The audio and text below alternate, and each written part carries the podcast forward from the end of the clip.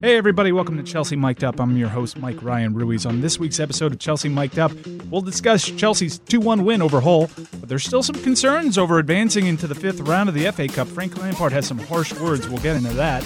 We have a crossover event with our friends Nick and Dan from the London is Blue podcast, and we'll take some questions from you, courtesy of the Fifth Stand app. Oh, and we got a huge match against Leicester. We'll get into that and more on this week's episode of Chelsea Mic'd Up.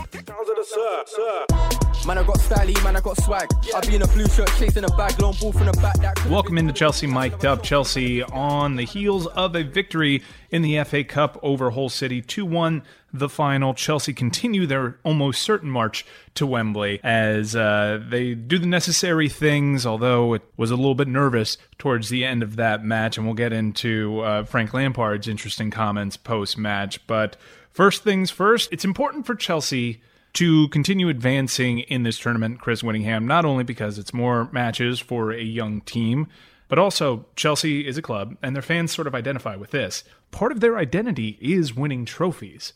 And despite all the chaos of Antonio Conte's last season, despite yelling in one Wembley final between Kepa and the manager Maurizio Sarri, it ended, that whole campaign ended with the trophy being lifted.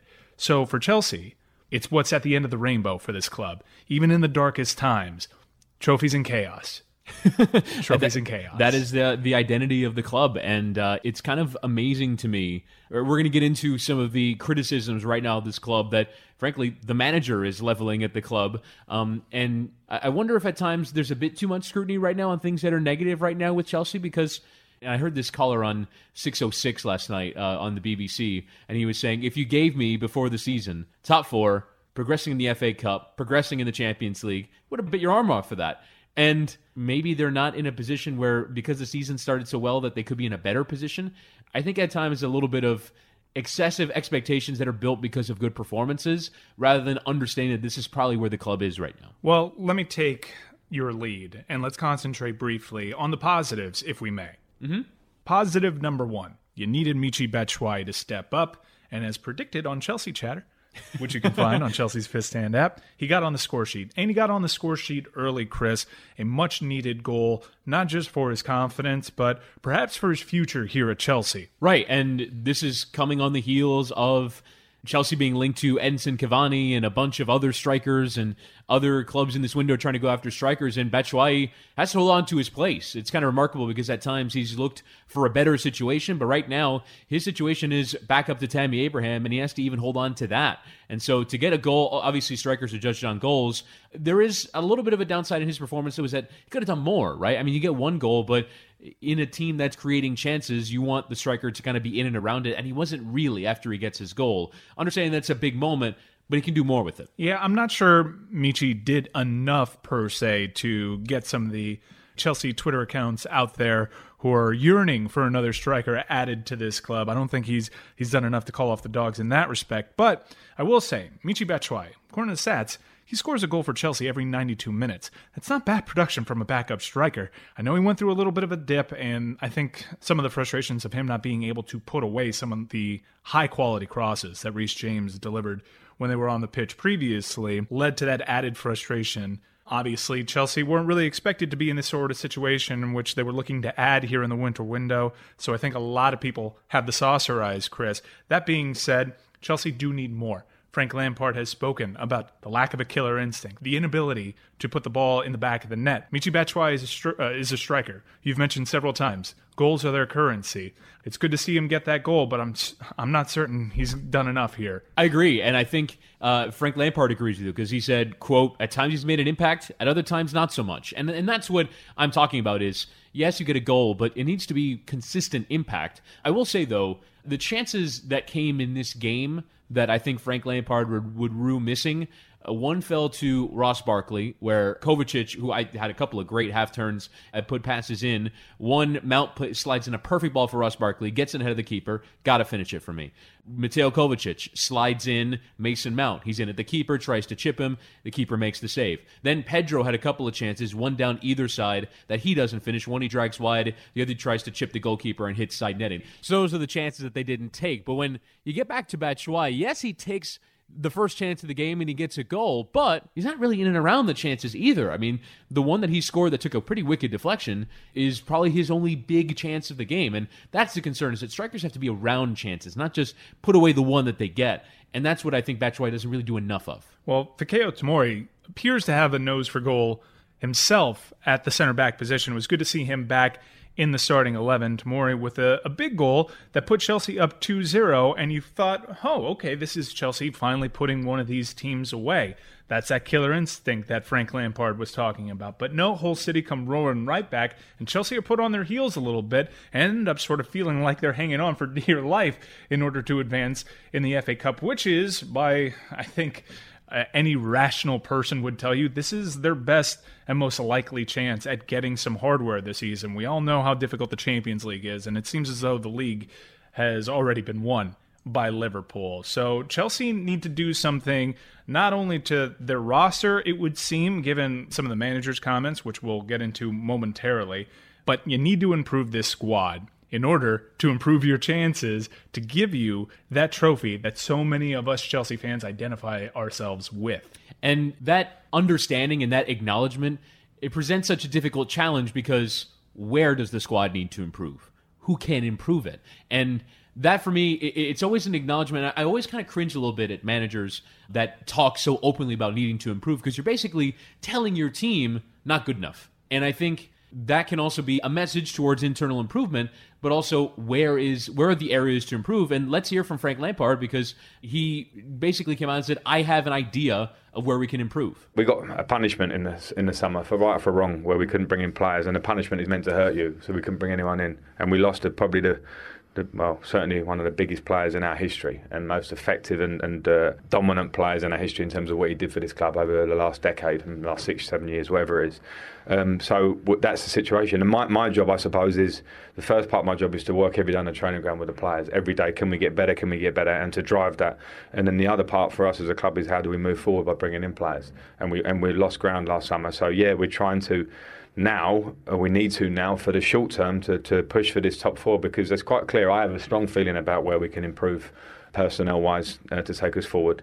So for me, it's clear. And the question I'd ask you, Mike, is where do you think Frank Lampard is saying that he thinks he can improve, and where do you think that Chelsea can improve. Well, to your earlier point about Frank Lampard, I understand that this is a, a younger team than than years past, but listen, a manager, a Chelsea manager campaigning publicly for signings is nothing new at this club. That being said, I think competition is a good thing for all players. I think it might come as a shell shock, and some players might respond to it the way that maybe Christian Pulisic earlier in the season responded to the adversity of not getting playing time, and some might wilt under that pressure. We've seen several great players, world class players, whether it's Lukaku or KDB, not exactly respond to the bright lights of Stamford Bridge for one reason or another. Chelsea's just not for everybody. And I don't say that to sort of excuse their lack of development for those players. It just seems to be a thing. Yeah. At Chelsea, and eh, Lord knows they've been trying it with backup strikers ever since Drogba left. They had to bring Drogba back as a backup striker to fill that need. So I think I love Michy. Michy's had really nice moments for this club. But when we need added punch, when Frank Lampard's deciding to throw two strikers on there, for whatever reason, it just hasn't worked out this season. And you need someone that's got a nose for goal, someone that could, this is unfair, but Frank Lampard even said it himself to BT Sport after the game. They're missing Eden Hazard. This is a broken record here on Chelsea Mic'd Up. They need someone who has match winning qualities. And Willian has those match winning qualities, but unfortunately, it's not game in and game out. And every seventh game, Willian will win you that, and you realize that's why you start him every game. But you need several more of those players that have that special ability so you're not just depending on Willian to carry you in those moments. Some of the names that Chelsea are being linked to are expected to have that quality, but don't just have it yet or have displayed it at lower levels. Not the Premier League, not the bright lights of Stamford Bridge. But if the manager who knows this squad so well is saying that they need more, I'm always going to fall in line with what the manager says. I did it with Maurizio Sarri when he came aboard. I know he has a vision. He's proven to be a dynamic manager in my eyes, so I'm going to go ahead and trust them. And he hasn't been shy. He's not going to give you the names, but he knows exactly what the spots are that they need improvement. Yeah, I'd just be curious what he believes them to be because he's trusted Tammy Abraham week in, week out to be his center forward. And I don't think he'd be looking there. You mentioned Pulisic. That's an area where they've signed. Now, they will have positions to replace when Willian and Pedro do eventually go, so maybe you do have more wingers to bring in. You have Hudson Odoi, who we talked about is 19. In central midfield, you just added Mount. You paid a lot of money to bring Kovacic in. Jorginho and Kanté are more big money signings. Do you need a creator there? Do you need help at fullback? And I think that might be one. Left back could definitely be one. But I just don't know. Like, I don't know what he thinks. And again, if it's just about getting world class players in, then a player who I think could be available that has that quality is Wilfried Zaha, and that's why they talk about him so much. Is because for Crystal Palace, that's his job. His job is almost singularly Yeah. attack opposition. I could see Zaha unsettling that locker room more than Cavani. But I think, like you said, that might be a good thing. Mm-hmm. That competition might be necessary for those wing players to deliver more consistently. Because I think Wilfried Zaha is asked to do this every week, and Crystal Palace have basically stayed in the Premier League the last three years Because of of, the single indiv- individual brilliance of Wilfried Zaha. That might be the kind of player that we're talking about. Perhaps it's time to not care so much about some of the other players' feelings if someone comes in on a big money But- but weekly is- wage deal. But this is where what you mentioned earlier conflicts, right? Mm-hmm. Because you said, well, KDB and Salah didn't stick around because maybe the development wasn't prioritized. But this is part of development. Part of development is taking some lumps and allowing Mason Mount some time to prove whether or not he's world class or of this class. I don't, I don't mean world class, but of this class of playing at a big club and delivering. Hudson Odoi and Abraham and all these guys, you have to give them time to prove whether or not they can play at this level. And I don't know if seven months is enough time. We can debate this back and forth, but why don't we infuse this podcast with some new voices? I'm a fan of our upcoming guests. They're two thirds of London is Blue. I listen to London is Blue weekly. These guys do such a great job breaking the game down tactically, as good as anybody breaking down Chelsea football. I love their passion for the club, and I certainly love their tone. In the age of uh, yelling Twitter accounts, these guys hit the mark. So we're going to catch up with Nick and Dan from London is Blue and talk about some of these issues plaguing Chelsea. Get the latest Chelsea news straight to your phone. Download the Fifth Stand app, the official Chelsea app. We now bring in Nick Verlaney and Dan Dormer from London is Blue. It's a, it's a shame I couldn't collect all three. I didn't get the complete set here. What's going on? Where's Brandon at? Brandon is in Vegas right now. He, he had a kind of spur of the moment trip, but yeah, the, the three amigos are were the typical hosts of the the London is Blue podcast. This is Nick. And this is Dan, and you know, I, I think we're just hoping that you know Brandon comes back and uh, has won a lot of money on a Chelsea bet to win the Champions League. I mean, that, that's that's what I gave him a couple bucks to do. So Perhaps a recalibration. Uh, certainly FA Cup. We got our eyes on the FA Cup right now. Any takeaways from that match with Hull City? I, I think Frank Lampard obviously wasn't hiding his feelings in the post match comments that he's still looking for more. But I mean, we did see them finally get that second goal, and you thought that that was the, the death shot, but instead, Hull City make us nervous again. Your takeaways from the FA Cup tie against Hull City? I would say this: um, the uh, the deja vu all over th- again thing is is certainly on my mind. Two 0 is apparently the the most uncomfortable lead in in soccer, and so that really reared its head. I mean, the dichotomy between at least for me, the the first half where it was cruise control but very little end product, and then allowing Hull back into the game through some sloppy play in the second half speaks to a need for either a refresh in the squad or a different mentality. Well, there's also the benefit, I think, maybe on the positive side of things, of the return of Fikayo Tomori, not just from a defensive standpoint and being very resolute in that area, but bringing goals. Goals from a defender, which is something that we haven't seen a ton of. I mean, Azpi is contributing for goals from a center back, Mike. The return of those is something that I think we can all be very, very happy about with Fikayo's return. Well, Fikayo Tomori has been huge to Chelsea when he's actually been on the pitch. And I think this speaks to another issue that's been plaguing Chelsea, which is fitness. If you were to put together Chelsea's best starting 11 just from performance this season, I guarantee you that starting 11 hasn't featured all at the same time on the same pitch at all this season. fitness is something that you know when you're at this level of club football it's going to happen. You're not going to have all your guys available. But to see Tomori get on the score sheet and actually display some of what Frank Lampard's been so publicly yearning for I think is a good sign. One of the players that I'm most intrigued by the person that I think has flashed the most all world potential in recent performances has been Reece James. Dan, can you tell us a little bit about your thoughts on Reece James from that right back position, some of those incredible crosses. He absolutely plugs a massive need for this club. Yeah, I mean, there, there's not many companies in the world that can deliver packages or a ball in the way that Reece James can. I mean, he's essentially uh, FedEx level quality. You know, he's not a DHL type of experience. You're going to get the ball delivered into the right area, Nick. And I think Reece just continues to matches that he is not absent in make me yearn for his return back to the side. I think he is uh, going to lock down that position for quite some time. Again,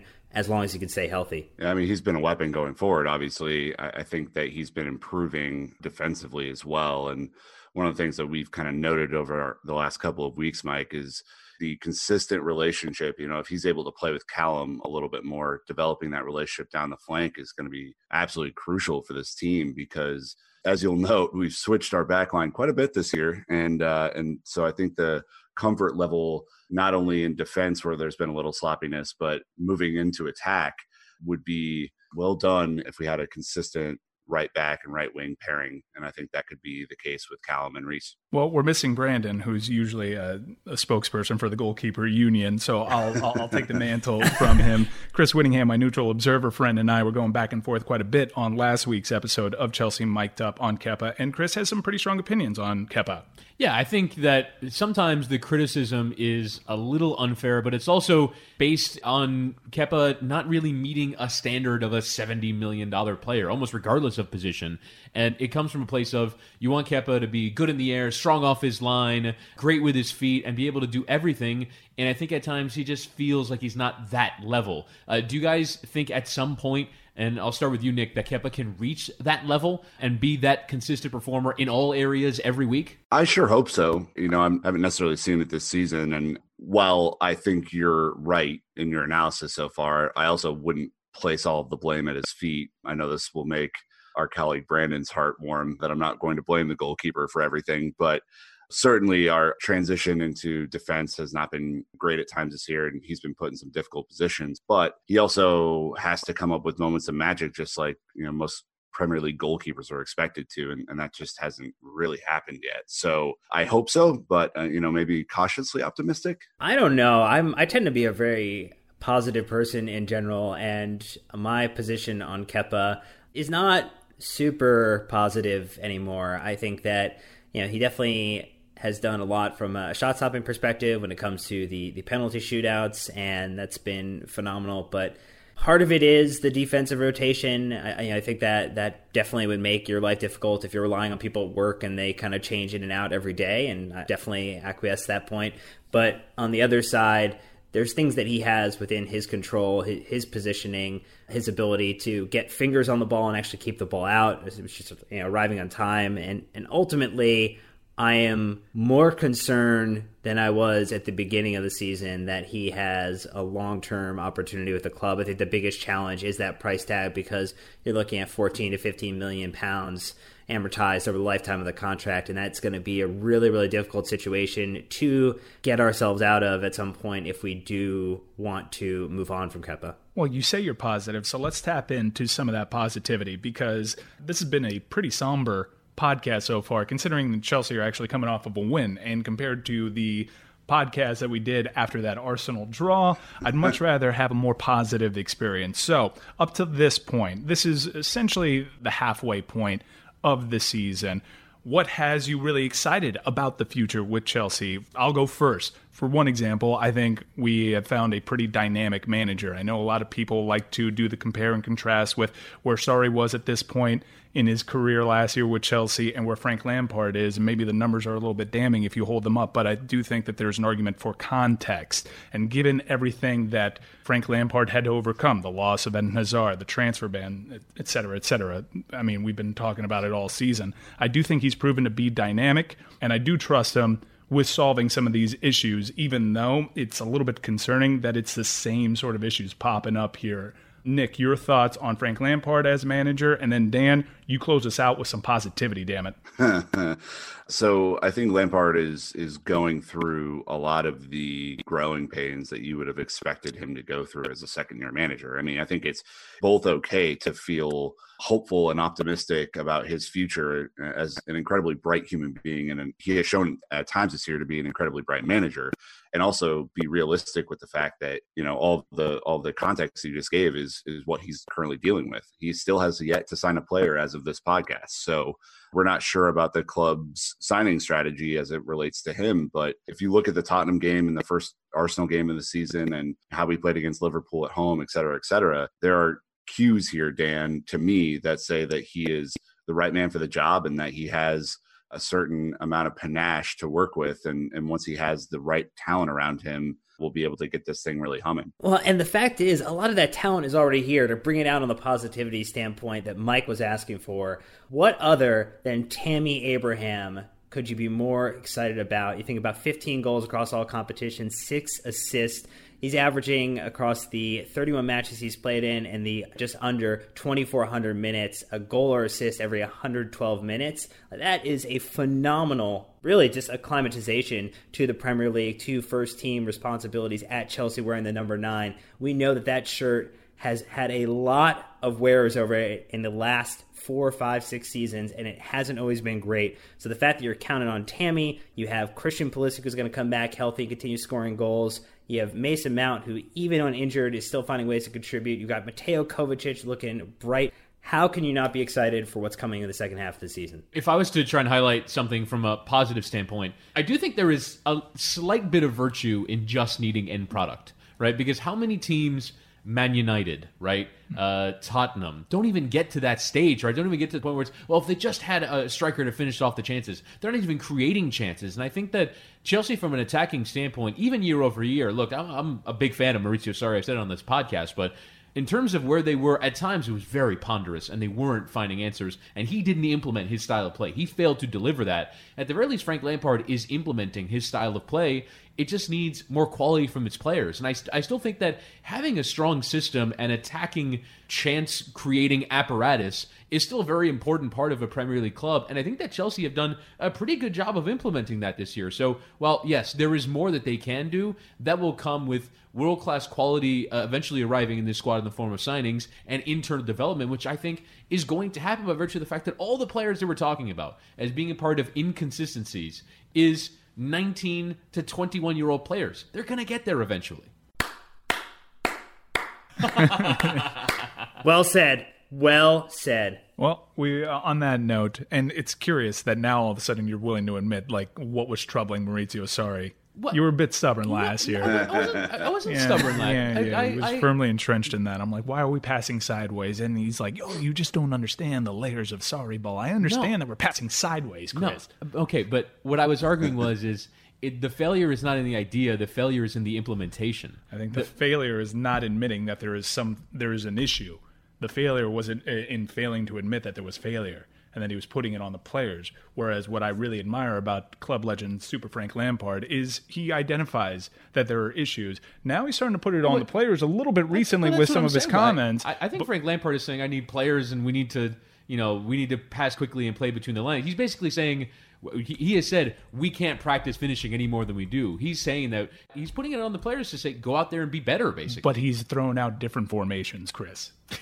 Which is so basically you want the illusion of change as opposed to just I want effort. And, Maurizio Sarri just wasn't the best at effort, right, Dan? And occasionally we hoof the ball forward. We don't keep it on the ground. I mean, there, there's just really that right there is if you need to see one thing that's different. We beat Spurs by going over the midfield right? and and basically mitigating that uh, part of of what Jose Mourinho wanted to do. And yeah, there's been more tactical flexibility under Lampard. There's been more, um, I think, change of of personnel. There's been a lot more dynamism in the final third up till that final pass. And I think maybe Chris's point, as I was taking it, is if that's all you have to fix, then maybe just a tweak here or there, or a different player here or there could really make this thing go. And and so I think that's an incredibly optimistic take from someone who's not necessarily an incredible optimist. All right, I appreciate that. Make sure to follow the London is Blue guys at London Blue Pod on Twitter. Check out the recent Chelsea DNA series. It was incredible. They had a really good interview with Mason Mount. A rising tide lifts all boats, and they are proudly waving the blue flag, keeping it flying high for all Chelsea fans out there, both in the States and abroad, that are just desperately seeking good Chelsea content. London is Blue has you covered. Make sure to check out these guys. They're pretty good guys, too. We've gotten to know them in recent years here, Chris. We went to London. That's when we met them for the first time. I consider them friends. So, highest endorsement of the London is Blue guys. Thank you guys so much for joining us on the pod. Cheers, guys. Absolutely.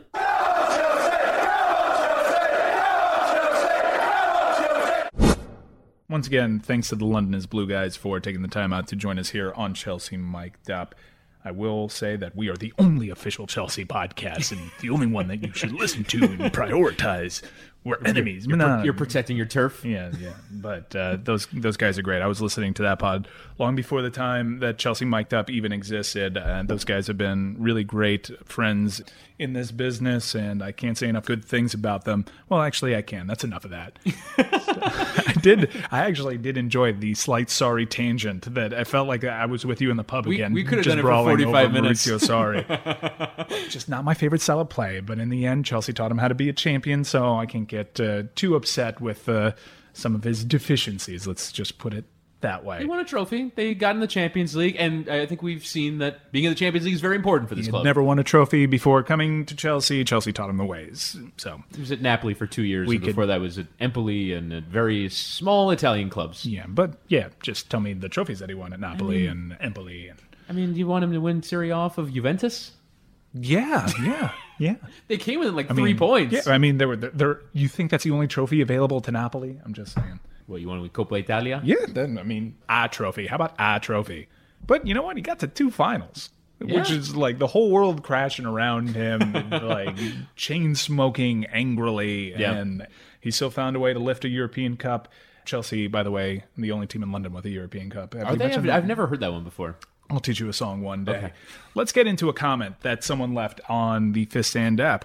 Now exclusive home to Chelsea Chatter, which Chelsea Chatter on an absolute heater. Now I've heard some of the criticisms. Perhaps I shy away from directly picking against Chelsea. You'll know that if uh, if I don't have the greatest feeling about the game, I may uh, Use code. bets. Use code. I may use code, saying, "Man, I expect both teams to score here. It should be a tight affair. The fixture's really picking up on Chelsea." But I have look. I don't want to toot my own horn, but toot toot. It's not easy getting exact predictions right. Like, I feel like it's like the fourth time you've done this this year. Dude, like seven times I've been bang on with these, like not only what the final score is going to be, what the result's going to be, but telling you things that are actually going to happen in this game. I'm just saying. so, so what was your Chelsea chatter prediction for the Hull game? For those that did not have not watched your tremendous Fifth Stand app content. Glad that you asked on the Fifth Stand app. If you saw Chelsea chatter, you would have known that I was saying that Michy Batshuayi was going to score in that game and that Chelsea was going to win that match two one, two for two. I mean, if you put some dollars on that, that can yield a pretty decent return. I would Enter- imagine. Entertainment purposes only. I did make a third prediction, and that was, man, I'm so excited to see the, the classic FA Cup uniforms coming back. and that was ripped away from us as Chelsea wear all white. But let's Still a great away kit, though. It's, it's a the all whites are great. Tomori loves scoring in the all whites, by the way. he does. Um, Ali from New York left us a message on the Fifth Stand app, and he wants to know who are the most likely transfer targets and what are the chances of them joining us. Well, I'm not going to be able to answer that second part of the question. I'm a fan just like you are. I know who Chelsea are linked to. Cavani seems to be a really hot name right now at time of recording. That seems to be like the top target that everyone thinks might happen. It's between Chelsea and Atleti, if you believe Twitter, which is always dangerous on transfer Twitter. I will tell you who I would like to see, and it's not at all possible in this window. I have the pleasure of watching Erling Haaland of Borussia Dortmund. That guy is appointment So you want him? I mean, he's. I think he's going to be tied down for at least another couple windows. Although, I mean, Dortmund might be priced out because if you're Real Madrid or or City or PSG or even Barcelona, his production is just insane. And he's doing it at every level. Guy has more goals than Tottenham and Manchester United so far this year, and he's only played an hour Yeah. for Borussia think Dortmund. less than an hour, hasn't Yes, it? Yeah. but I, w- I- I tuned in to watch him, but I also had an eye on Jaden Sancho, who is obviously, because he's English, and a bit of bad business by Manchester City for Dreadful business. Yeah, for selling him for what was it, seven million pounds? Something like that, yeah. He's got 11 goals, 11 assists. Jaden Sancho sort of fills the necessary need, has that special match winning ability that Chelsea are obviously lacking since losing Eden Hazard, one of the greatest players in club history, as Frank Lampard was readily admitting in post match comments. Sancho, for me, is a player that I would love, and it's also impossible to get him in this window as Dortmund are still very much alive. They have PSG in the Champions League. This is uh, not exactly Chelsea chatter, but I'd start taking an eye on Dortmund to advance because Haaland is incredible. The reason why this one is realistic in future, not now. I agree in January, this is not a deal to get done.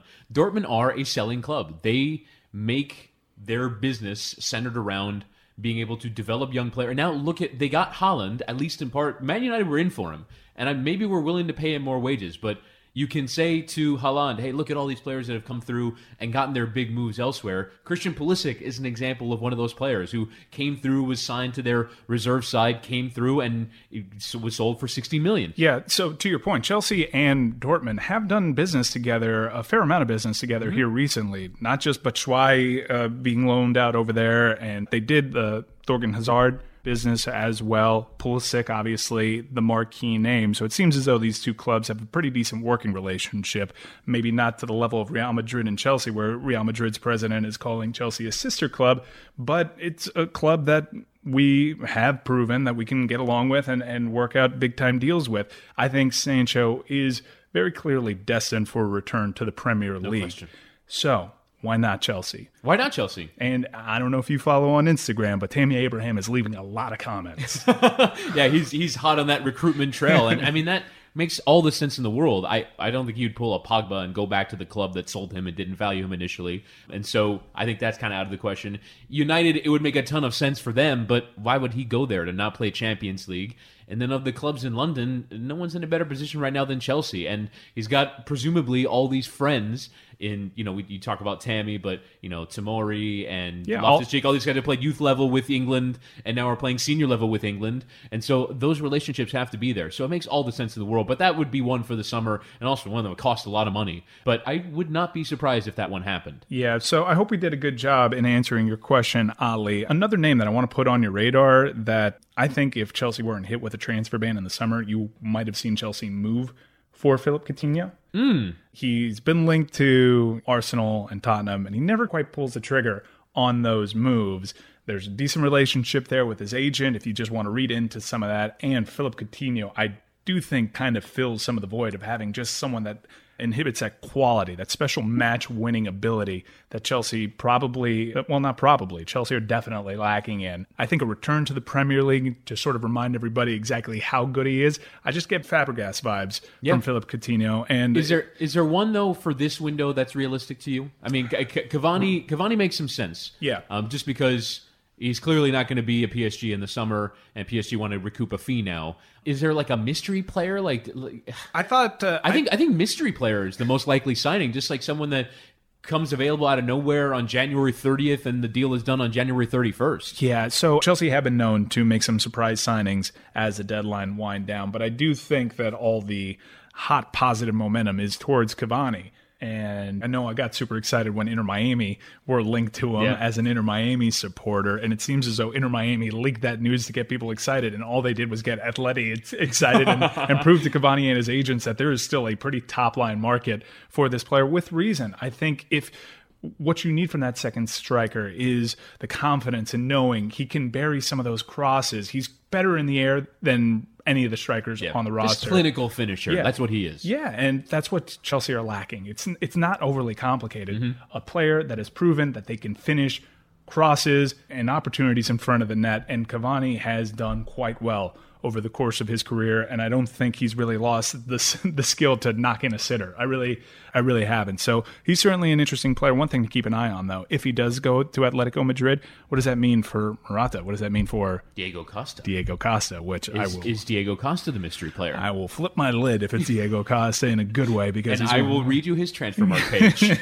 It seems as though you and I are going to have another brawl in an upcoming episode of Chelsea Mic'd Up. Love If- a verbal brawl. Yes, yes, because I I don't think you rate Diego Costa nearly as much as I do, but that's neither here nor there. If you're a supporter of ours, please subscribe, rate, review. Chelsea have some very exciting Premier League fixtures coming up. Also, we haven't really gotten into this. Chris, who have Chelsea drawn in the FA Cup? So Chelsea drew one of the slashes, I call them. It is an either or, and it is Shrewsbury Town or Liverpool. Now, Shrewsbury are bottom third of the league in League One, which is the third tier of English football. They were 2 0 down at home to Liverpool, the side who have only lost one game and drawn one game all season, and they come back at home, two goals in 10 minutes from Jason Cummings of Shrewsbury. And so they uh, force a replay at Anfield. Now, this is where the intrigue has come in. Jurgen Klopp has come out and said that because the Premier League has given Liverpool a winter break, a two week winter break, that they will not play a league fixture,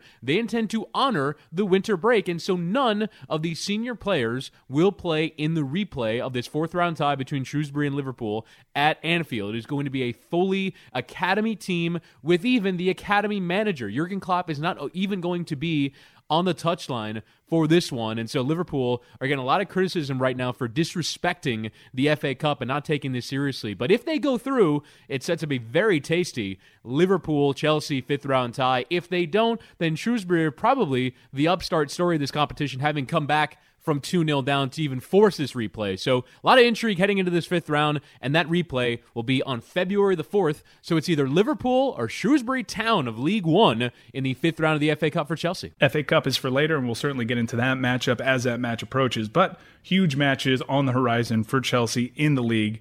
These are big time matches against Leicester City and Manchester United. Both teams that are struggling here recently. This means a lot, obviously, for Chelsea's top four campaign real quick, give me about 90 seconds on what you like about Leicester this season and what you think in this matchup. It's a rematch of one of the better matches of the Premier League season. Chelsea started that match at the bridge like a house of fire. They were incredible. Mason Mount was making things happen with the high press, and then all of a sudden, a disappointing result at the time. But Leicester have proven to be a quality team ahead of Chelsea in the table, obviously. Your thoughts on Leicester City as that's the next match on Chelsea's docket? Yeah, again, it's next three at Leicester, home Man United, home Tottenham. And you can basically lock up the top four with really good results in these next three games. But in terms of Leicester, it really is about an overall strategy when it comes to recruitment. Leicester have it, and they have done just superb business. They let Harry Maguire go, but they have a center back ready to go. They've let N'Golo Kanté go. They've replaced him Wilfred Ndidi. They just have a squad that makes such perfect sense and a manager in Brendan Rodgers that has them playing well. And you mentioned that match day two game. You go back to it and think, well, this is a clash of two of the best four teams in the Premier League, but it felt so different then. We didn't know what Leicester were going to be in their first full season under Rodgers. We didn't know what they were going to be, what Chelsea were going to be under their first full season under Lampard, and that result feels about right. I'm just curious now how the dynamics change at the King Power, and ultimately, can Chelsea go away from home against very difficult opposition? And what does it look like stylistic? We haven't really seen Chelsea head into a game where you don't know if they're going to dominate the ball. They basically entered every game except for away at City in the last couple of months that way. So I'm just curious how they're going to approach it.